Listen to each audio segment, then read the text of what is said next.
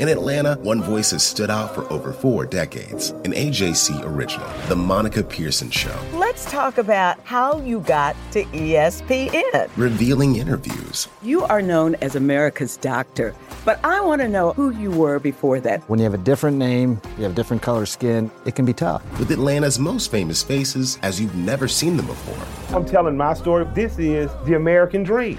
The Monica Pearson Show streaming now on AJC.com. Hip hop is a product of black people. It's a product of black song and celebration. The Atlanta Journal Constitution presents Hip hop's most pulled elements are pulled from the South. a Southern hip hop story. We always go back to that moment of the Source Awards. Everybody wants your rhythm, but they don't want your blues. The biggest names in hip hop. Atlanta is still the mecca for hip hop. 50 years. No one can deny One film. the power of the South now. The South got something to say. Streaming now at AJC.com slash hip hop. Hello, and welcome to the special edition of the Politically Georgia podcast. I'm your host, Greg Bluestein, and today I'm joined by an all star lineup of colleagues to chat about the Atlanta mayoral election. We've got AJC City Hall reporters JD Capilouto and Will Nobles, along with all of our bosses, Leroy Chapman, to help you decipher what happened and how it happened with the election. Greetings, gentlemen. Hello. Hello. Hey, thanks for having me. Of course.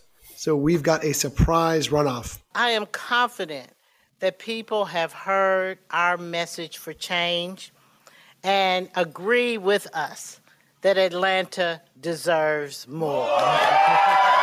You chose a path to the future tonight. The people decided that it was time to save the soul of our city.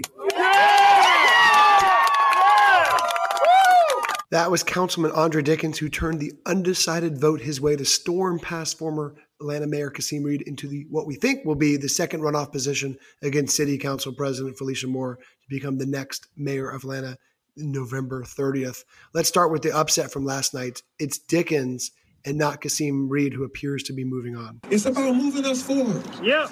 Together, locking arms Yep. towards an Atlanta that works for all of us. Yes, It's yes. about unifying our city and not dividing it. Councilman Dickens explained how he made his move on Channel 2 Action News. Yeah, well, you know, this is an exciting time in Atlanta where people uh, were, were trying to make a decision. 40% were undecided throughout September, October, and then towards the middle of October, after debates, after forums, and after a lot of meet and greets and going around shaking hands, knocking on doors, I ended up convincing a large number of people to go from undecided to making a decision to choose me as their candidate for mayor. I made the case about improving Atlanta in a way that's inclusive for everyone, solving our crime problem, and leading us into the future. And people actually listened and they got involved because there was a lot of voter fatigue because we voted a whole lot Mhm. during COVID. Folks started paying attention in October, and I'm glad they did, and that got me to where I am today. Okay, no one has been watching these races as close as JD and Will. Will, you first. Are you surprised by Andre Dickens' late surge? And how did this happen? Yeah, I think there are several factors at play. I mean, for first of all, I, I keep bringing this up. We are literally living in a pandemic, and so I, I talked to a few political strategists today, and they told me that um, you know you have to keep in mind these folks have to try and motivate people to come outside and actually vote during a public health crisis. And in addition to that, you know, so many things have changed in, in the past four years, right? I mean, you know, we had the public unrest in Atlanta. Um, the Black Lives Matter movement really started to um, flourish, so to speak. Um, you had all these issues uh, with, with, with, crime and, and what have you, and, and, and just the way folks have been thinking about how we should do policing going forward. Um, I, I think all those factors contributed to uh, what happened in this election process. You know, it was a it was almost like we were looking at a confrontation of old Atlanta versus what what Atlanta could be. Yeah, JD, that's a good way to that's a good way to set up that dynamic because when we were, you know, first game planning this election, we, we've always been reporting that Andre could surge late. You know, that, that some polls, especially some private polls, were showing that he was gaining momentum. But to get that many of those undecided voters at the at the final stretch, that that that took a, a sea change in the campaign. Right, definitely. This you know this outcome was certainly the the rebuke of Reed is definitely a big storyline here, but also Dickens's late surge is just as important because there's a lot of voters that I talked to in the last few weeks who were decidedly anti Kasim Reed. They weren't sure who to vote for at all, whether they were going to turn out at all. What Dickens did is he got enough of those people to not only turn out, but turn out for him over Felicia Moore, and that ultimately, especially on the east side, um, those DeKalb County precincts that came in late. That's where he saw his, uh, you know his numbers jump, and he jumped in second place. And Leroy, what was fascinating about Andre Dickens' performance was, um, you know, he he didn't come in first in too many precincts, but he came in second in a lot of those precincts, and that helped him, you know, get that vote total that he needed to just squeeze. It looks like right by Kasim Reed. Yeah. So polling consistently showed that there were two things at play here. Many people were undecided, and that Kasim Reed had a large block of electorate that really did not want him. Um, so the question really coming into this with him making the runoff is that could he overcome the negatives uh, that were actually pretty high and, and, and of course should have been alarming for him uh, on the front end as you think about what he needed to do. But, you know, you could, uh, you know, obviously see a path that even with uh, a crowded field, a low turnout, uh, him having 100% name recognition that he'd have enough to get into a runoff. And once you get into a runoff, anything can happen. Uh, but uh, it feels like there was a little bit of um, a desire for change. And uh, I guess that's the, we, we've been, uh, we've had several elections in a row, uh, local, state, and national, where they've, they've been real, really big change elections. So it felt like that's part of it. And um, of the top three people who were vying for this job, um, you know, Kasim Reed, uh, you know, obviously these are all experienced politicians, but Kasim Reed is the only one who's been mayor. And uh, voters had a choice to make. Uh, and his whole campaign was built around uh, I can return the Atlanta to something that was successful and safe. Um, but uh, clearly, uh, our polling bore this out too. There were a lot of folks who felt like that for whatever argument he had for being successful and safe, uh, there was also an argument for a lot of the troubles that uh, defined his tenure. And um, and so his negatives were really really high. So that that really pushed it. But Dickens, uh, I think his performance showed that uh, a lot of undecided uh, broke to him. It broke to Felicia mm-hmm. Moore too. So so let's not forget that. But enough broke to uh, to Andre Dickens to to get him past Reed, which did surprise me. I thought Reed would would actually edge out Dickens. Now, I want to get into Council President Moore in a second, but first let's let's delve into more about Kasim Reed, because as of this recording, he still hasn't conceded the race. But look, he's behind 600 votes to Andre Dickens. They're not, by our understanding, all the votes have already been counted, and there doesn't look to be enough provisional ballots or others that are still untallied to bridge that gap. We'll see what Kasim Reed decides to do in the next few hours, but he is in third place right now out of the competition. He had the fundraising, the endorsements, the name recognition, but he also had a lot of weaknesses. We have been here before. We have been in close elections before. Yes. We have won close elections before. And just remember, it's not easy, but the city of Atlanta is worth it. He, that was Kasim Reed addressing his supporters earlier this morning. And with the current vote count, the one thing I've said every time we're together is that each and every one of you matters. Everything you do matters. All the work you did matters. It all matters. So, JD, that's Kasim Reed putting a, a brave face on things, but what, what happened?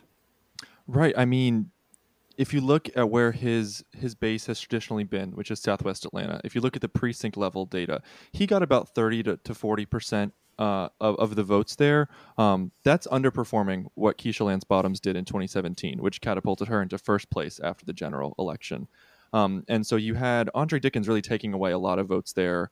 Felicia Moore also performing fairly well in Southwest Atlanta. So ultimately his base didn't get out uh, enough compared to to the others. Um, it, it, did come down to turnout, and um, a, as expected, uh, not not enough support in Buckhead. Um, definitely not enough on, on the east side. Um, so it really came down to I think you know what has traditionally been you know a, a good area for him, uh, really really switching, and I think that goes back to some of the uh, you know negative perceptions that a lot of people have about him, like our polling showed. Um, different issues that bubbled up in the last few weeks of this race that I think turned some voters off. So uh, to him, so um, yeah. Well, I mean, this is an epic collapse by someone who, when he got in the race, it was almost seen as a, a foregone conclusion that he would. I mean, maybe not that he would win it outright, but that he would be in the high 30s or something. You know, for based on his name recognition and his money advantage alone, um, because everyone in the city knows him. But he could not get over his toxic negative numbers in the, in the polls. I mean, every single poll that we saw, whether it be our poll or other polls, showed his his negative ratings at really high levels, and they and it didn't seem like he could budge them no matter how much money they spent. Yeah, Reed is a some would say is, some would say was, but at the end of the day, he was a visual representation of Atlanta, right? I mean, dude is smart, sharp dressing, good looking dude, a jet setter. He had folks like uh, the famous uh, former U.S. ambassador and uh, former mayor Andrew Young talking about how, oh, I met Reed when he was 13 years old at, at a church. And I said, oh, your, your afro looks sharp, but your mind needs to be sharper when you get older. Course, I get a phone call, you know, and, and I'll never forget it. Young, basically, Ambassador Young told me when he first met Reed when he was 13 at a church, he said, yeah, I, I told him uh, more or less, your afro looks good, but you need to get your mind right.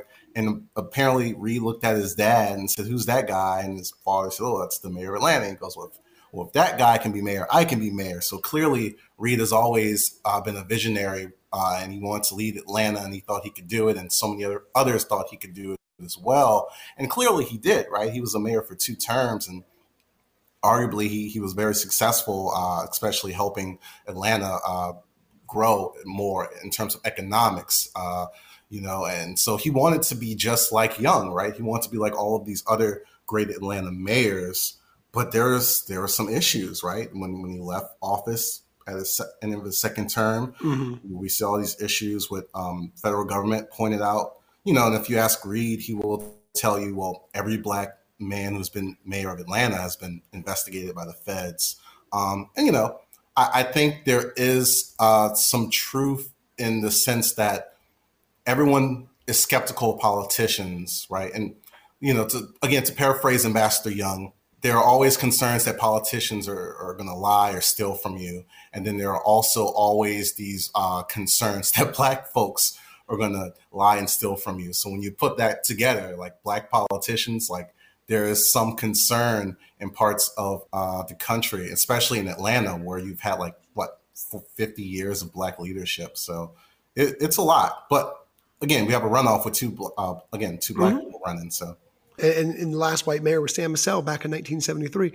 Now, now, Leroy, let's let's get into um, what Will was referring to, which is the federal corruption probe uh, that has implicated several members of of Kasim Reed's administration and has netted several bribery convictions um, so far. Um, Kasim Reed has not been charged with any wrongdoing and says his lawyers have been informed by federal prosecutors that they were cleared of any charges. Um, our polling showed that corruption was not one of the top, you know, main issues that were motivating voters, not in the sense of being in the same ballpark as crime or affordable housing or even the coronavirus pandemic. Um, but when we asked folks if they were more or less likely to vote for Kasim Reed, knowing that background, a lot of people, a, vast majority of, of, voters said that it made them less likely to vote for Kasim Reed. Leroy, you played an instrumental role in our coverage of that investigation. How much do you think that that hurt him? And how much do you think it could have been just other factors like his personality, his competitive nature, his cutthroat political style? Yeah. So um, when you think about the uh, federal investigation, I mean, the the mayor, former mayor, has uh, always professed his innocence, and uh, as far as we know, uh, they were looking at some things that uh, were were campaign spending issues mainly. Uh, and if you look at that, if you think about uh, some corruption probes that we've seen here in Atlanta and its history and elsewhere, it, it looked like a little bit of self self dealing, and and I don't want to minimize it, say a little bit, but you know, we're, we're talking about some some personal expenses that he may have written off that he shouldn't have and that that seemed to be the extent of it. And if you think about that in comparison with some of the things that were other folks who were around him uh, either were investigated, who pled guilty, or will go to trial. Uh, th- those were, uh, you know, corruption issues that dealt with uh, contracting, and they were deep, and uh, they were that the charges were devastating. so I don't think people were able to necessarily extract him from it. Our polling, I think, showed that some people held him accountable, though, and I think that Reed in a very open way said, you know, I am accountable. I should have been paying more attention. Uh, you give me another chance. Uh, I certainly will do that, and that he is big enough to own it and learn from it. But here's the problem, though. Mm-hmm. Uh, I think that it wasn't just that. Uh, if you go back and look at that video uh, that surfaced uh, over the past probably three weeks, where it really kind of took off on social media, the Peoplestown video, uh, where you had Bertha Darden, who confronted Kasim Reed at a church at a forum. Uh, that video, uh, I think, for so for folks who perhaps were undecided, we had a lot of undecideds.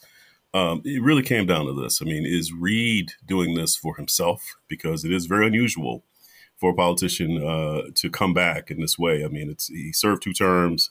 Uh, he walked off. There were some things, of course, that weren't quite perfect uh, to come back. And I think that's where the question for for a lot of voters came is is is you know is Reed really going to be on my side? And when I say on my side, it's the little guy. And I think that Darden video brought something up too at the last minute that probably did hurt Reed in ways I don't know if we can necessarily measure. But if you watch the video, it's pretty devastating because she really talks about how Reed made a promise to her, a homeowner, a senior. This is my home. We were told we would never have to move. And suddenly uh, she's telling a story about the administration under Reed strong arming her family. And, you know, the facts get a little bit fuzzy, and certainly Reed has a side to this too that probably did not come through in that video. Uh, and the city does too. So it's not like that, uh, that there isn't some explanation for what happened. But certainly the dynamics, the targeting someone who uh, is vulnerable, you know, that that resonated. So ultimately with, with Reed, it, you know, it became do I want some old politics that did not deliver for me and perhaps uh, might have been a little corrupt, or do I want to give someone else a chance? And I think that at the end of the day, that that played a part in it. JD, both Andre Dickens and Felicia Moore capitalized on that in the final days of the campaign, kind of uniting to make this a, a bigger campaign issue.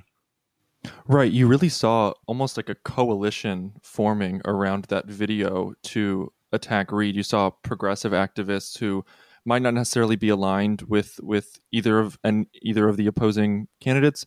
They spoke out against it. I think you saw a lot of seniors in Southwest Atlanta really resonate with that. I know it was talked about a lot on a lot of black radio shows. Um, and then you also saw Felicia Moore and Andre Dickens really capitalize on that by by saying, you know, this is wrong. Um, you know, this is what the Reed administration was, kind of bringing up these issues of gentrification and development, and um, you know, the the the big guy versus little guy dynamic that that Leroy mentioned. Um, and you know, we we saw Reed try try to address this and try to assuage some of those concerns. He, you know, worked with city council members. Uh, technically, he said as a private citizen to introduce legislation that uh, you know is, is trying to lead to a settlement that had its own issues with the families themselves. Then saying they didn't agree to any sort of settlement and their lawyers hadn't been contacted before Reed held a press conference announcing this. So it really took on this political tone right at the end of of uh, the election, the day before election day, um, and it kind of brought up all of those feelings um, that that certainly did not mm-hmm. help the former mayor. Well, let's take a quick break, and we'll get back to talking about Felicia Moore, the frontrunner. Donald Trump has been indicted in Atlanta. We have so many court dockets to follow, but we haven't really seen anything yet. The Atlanta Journal Constitution has covered every moment of this historic case. I've been writing about this investigation for two and a half years. Our team is led by reporters Bill Rankin and Tamar Hallerman. Follow our coverage on AJC.com and listen to new in depth episodes of the award winning podcast, Breakdown The Trump Indictment, only from the Atlanta Journal Constitution. Our journalists at the Atlanta Journal Constitution are working around the clock to keep you updated on all the developments surrounding the Trump indictment. Now, the AJC is putting all of our coverage in one place with our new Trump 19 newsletter. Every Wednesday, you'll have our latest coverage and analysis on this historic case in your inbox. So sign up for free today at ajc.com slash indictment newsletter. That's all one word. ajc.com slash indictment newsletter. And we're back to the Politically Georgia podcast. I'm your host, Greg Bluestein. I'm joined by AJC City Hall reporters Will Nobles and JD Capilouto, and our boss, Leroy Chapman. Now, I promise we talk about Felicia Moore, the front runner in this. And you know, she was the clear leader in all the polls, and the polls bore out right for her because she had a commanding lead. There was never really any suspense at all. We still have much work to do and there will be only 28 days, very short period of time, and a holiday in there uh, for us to make sure that we shape uh, the future of Atlanta. Felicia Moore says she knows what voters want her to accomplish. We want an Atlanta, I think we all do, where it's safe to jog down the street, where it's safe to pump your gas, where it's safe to even sleep in your own bed without bullets flying through your window. I see some people out there know what I'm talking about. Look, that's another reminder that it wasn't just Kasim Reed that said crime was the number one, number two, number three issues, that other candidates felt the same way. And Felicia Moore, well, she had a very muscular anti crime policy as well. Yeah, absolutely. Um, you know, Moore has this uh, plan to fight violent crime in the city. She says she wants to. She says she wants to focus on children, cops, courts, community, and code enforcement. Right? She wants to get like rehire at least uh, 200 new officers um, within her first 100 days if she's elected. Um, so yeah, she's. I mean, when she entered the race in, in, January, she she uh, immediately said, and, and JD could uh, correct me on this or clarify me on this. Like public safety was like her her main uh, policy within her platform. Mm-hmm. So Right. It, has been the main one throughout. And just, you know, I guess to preview a little bit of the what we can expect in the runoff, Andre Dickens also has a crime plan.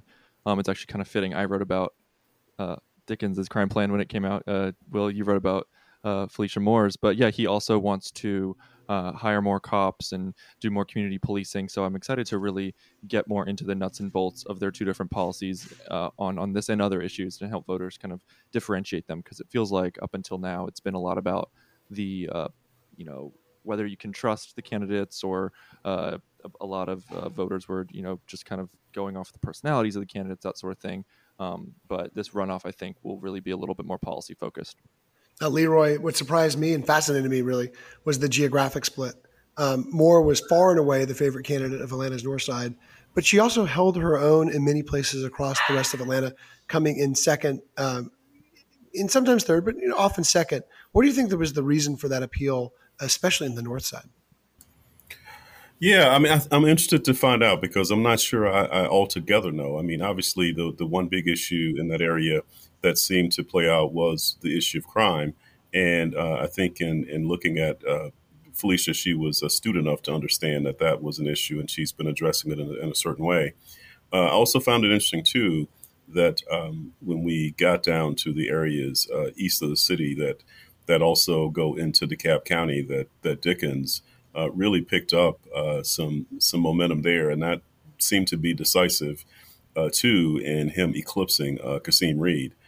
So uh, I think it's it, it's it, what we'll have to do and the ground we'll have to cover here in understanding some of the geography. And I think uh, one of what we one of the things that we did in covering this race or going neighborhood to neighborhood, it's going to help us to go back now that we've got a clear picture mm-hmm. of the candidates because I think then focusing neighborhood to neighborhood on the issue that's most important to them because you know while while crime certainly uh, has been the issue uh, there are also some issues underneath that people care about and if you live in a community uh, one especially where you've seen uh, development and housing prices spike and you're worried about whether or not the neighborhoods you invested in and you've lived in for 30 years uh, will hold together. Uh, you know, crime is probably a maybe a co number one, or maybe even secondary to that. So, so there are some other issues I think that we're going to find out about as we, you know, get into the the nuts and bolts of the race, and we cover this over the next. Uh, 30 days or a little less than 30 days. That's a perfect segue because the AJC had more than a dozen reporters covering the election and all the issues around it, including reporters who fanned out across the city to take the temperature of, of voters to find out what really mattered to the residents of Atlanta. And here's a sample of what we got. What brought me out to the polls today, the high crime rates need to stop in Atlanta and we need better housing for everyone. If I had to choose what my top issue was, is crime. Um, I a couple of weeks ago, I was attacked getting out of my car. This city is going to hell in a handbasket, basically. Uh, and God help us if Buck, Buckhead succeeds, uh, because our taxes here are just going to go crazy.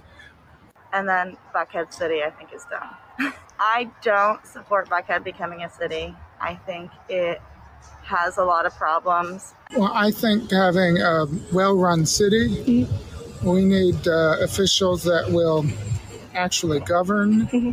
and take care of our homeless situation. Mm-hmm. Defunding the police, socialism, crisis at the borders, inflation. I personally support like defunding the police and having more social services Yeah. instead. Well, that is a broad range of topics from defund the police to crisis at the border, which is something that the city of Atlanta's mayor has no control over whatsoever, but is but is similar to what we hear in statewide elections too, when when when folks want statewide candidates to do things that that even the president has really, really little control over. Um, so, I mean, th- that gave us a glimpse, JD, at the at the broad array of topics that these mayors, that, that whoever wins this runoff, will have to face. Definitely, and we did kind of a, a version of, of that uh, a few weeks ago as well, where we we identified six different neighborhoods around the city, went to them and talked to voters, and, and crime did kind of emerge as a top issue there, but very you know if not equal in some neighborhoods, just below it was just this issue of growth and housing development zoning it kind of all you know coalesces there. Um, and so i think you're going to see a lot of the conversation possibly pivot to uh, in this runoff talking more about housing as well as transit in addition to these crime plans. Um, because you know we saw Kasim Reed tried to crime was his entire campaign pretty much was was 100% crime and fighting crime. He pivoted back to that at every single appearance. Um, it didn't work out for him. So curious to see kind of how how that pivots and I will add one thing about Felicia Moore and her support in Buckhead she represented a, a district in Northwest Atlanta that included some of Buckhead for for 20 years on the council. Um, so she's pretty heavily entrenched um, in a lot of community groups there. Um, I believe relied on them for a lot of support during the uh, her city council president race four years ago. Um, and a lot of Buckhead is also very anti Kasim Reed and saw her, I believe, as the most viable non Kasim choice. That was my old West Atlanta district. She used to come to our our, our HOA meetings pre- pretty faithfully. It was it was always uh, fun to see her show up to an HOA meeting with maybe 15 people, and she'd be among them. Um, you know, in- in our exit interviews, we also got a clue of of of the issues that will drive the next four weeks, uh, especially when we asked voters who wanted to tell us who they voted for. Helping the homeless, equal rights, all of those things. I, I tend to be very progressive on all of those types of issues, and I just felt like Andre was more on the progressive side on all Mhm. those things.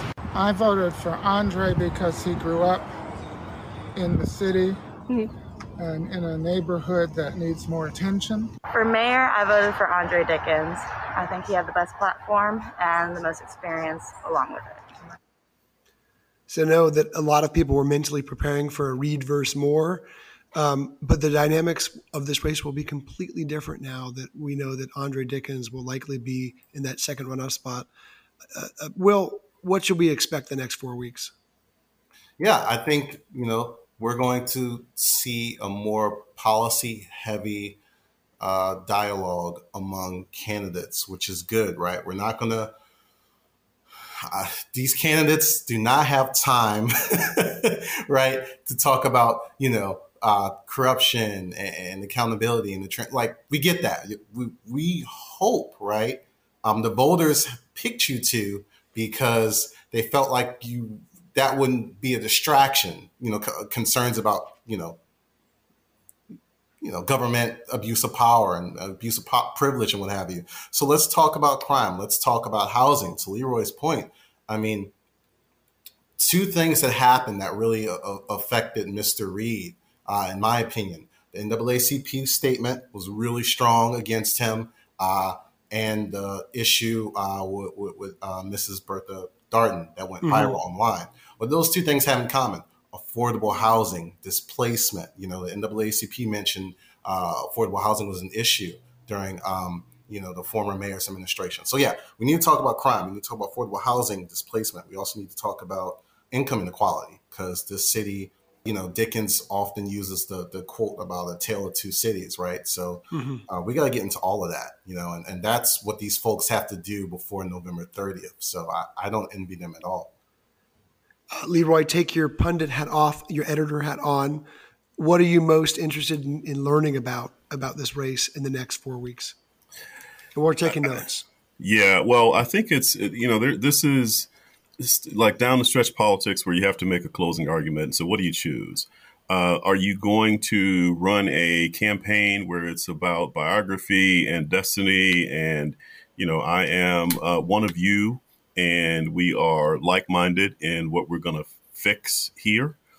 Um, you know, is it going to be that kind? Or, you know, I'm just wondering if these candidates uh, will they, in in some way, you know, turn against each other a little bit, try to dirty each other up. Um, it- it's going to be fascinating because you know this is a wide open race, really. I mean, g- given that Felicia Moore got forty percent.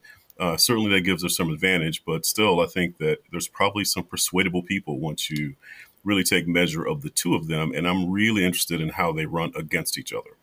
Uh, so uh, they've got both have, um, of course, the uh, their their city council experiences, their records. Uh, you know, Felicia's is a little bit longer, but I think Dickens will try to draw a a contrast really with uh, his uh, his background and some of the things he's done in terms of trying to help. You know, one thing that I think Atlanta struggles with or has struggled with is making sure that its education system is creating job ready kids who are able to participate in the city's prosperity. Now, what I mean by that is that, uh, you know, Andre Dickens obviously has a story to tell too with his coding uh, uh, boot camp that has uh, helped help kids.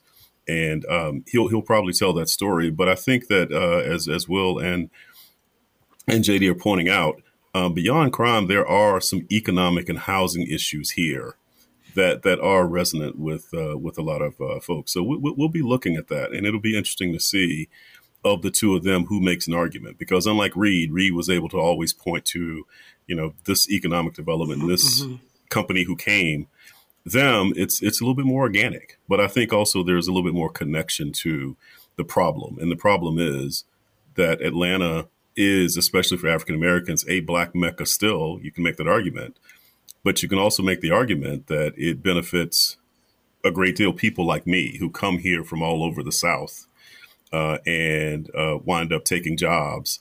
And, and, and it's not jobs that people who like Kasim Reed or graduating from Westlake High School and going into uh, a profession or going to uh, to college and and participating. There's too few African Americans who are who are taking that path.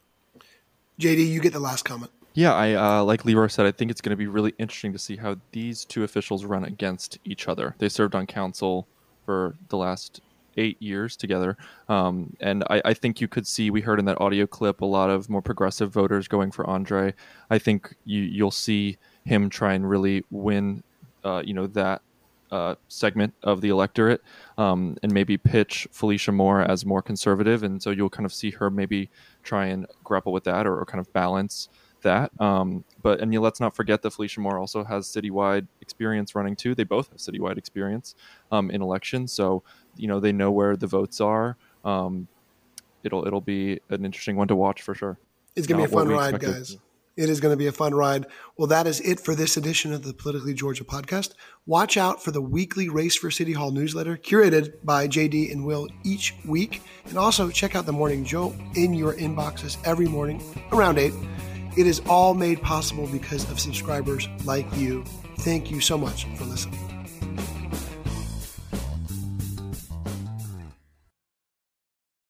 I'm Ernie Suggs, race and culture reporter for the Atlanta Journal Constitution. And I'm Nedra Rhone, lifestyle columnist. Atlanta has been known as the Black Mecca for so many years, but that means something different to everybody. It means everything to me. I've been living here for 24 years and I am still amazed at how rich the city's black culture continues to grow. Every day I wake up, I learn something new. Well, you all can learn something new by subscribing to the Atlanta Journal Constitution's new newsletter called Unapologetically ATL. It's all about the people, the events, and the entertainment happening in metro Atlanta that black people might want to know about. Like historically black colleges and universities, Atlanta's thriving art scene. and the city's growing neighborhoods. Wherever you live, we want to hear from you. We want to hear what issues are important to you. So subscribe today at www.ajc.com slash unapologetically ATL. Only from the Atlanta Journal Constitution.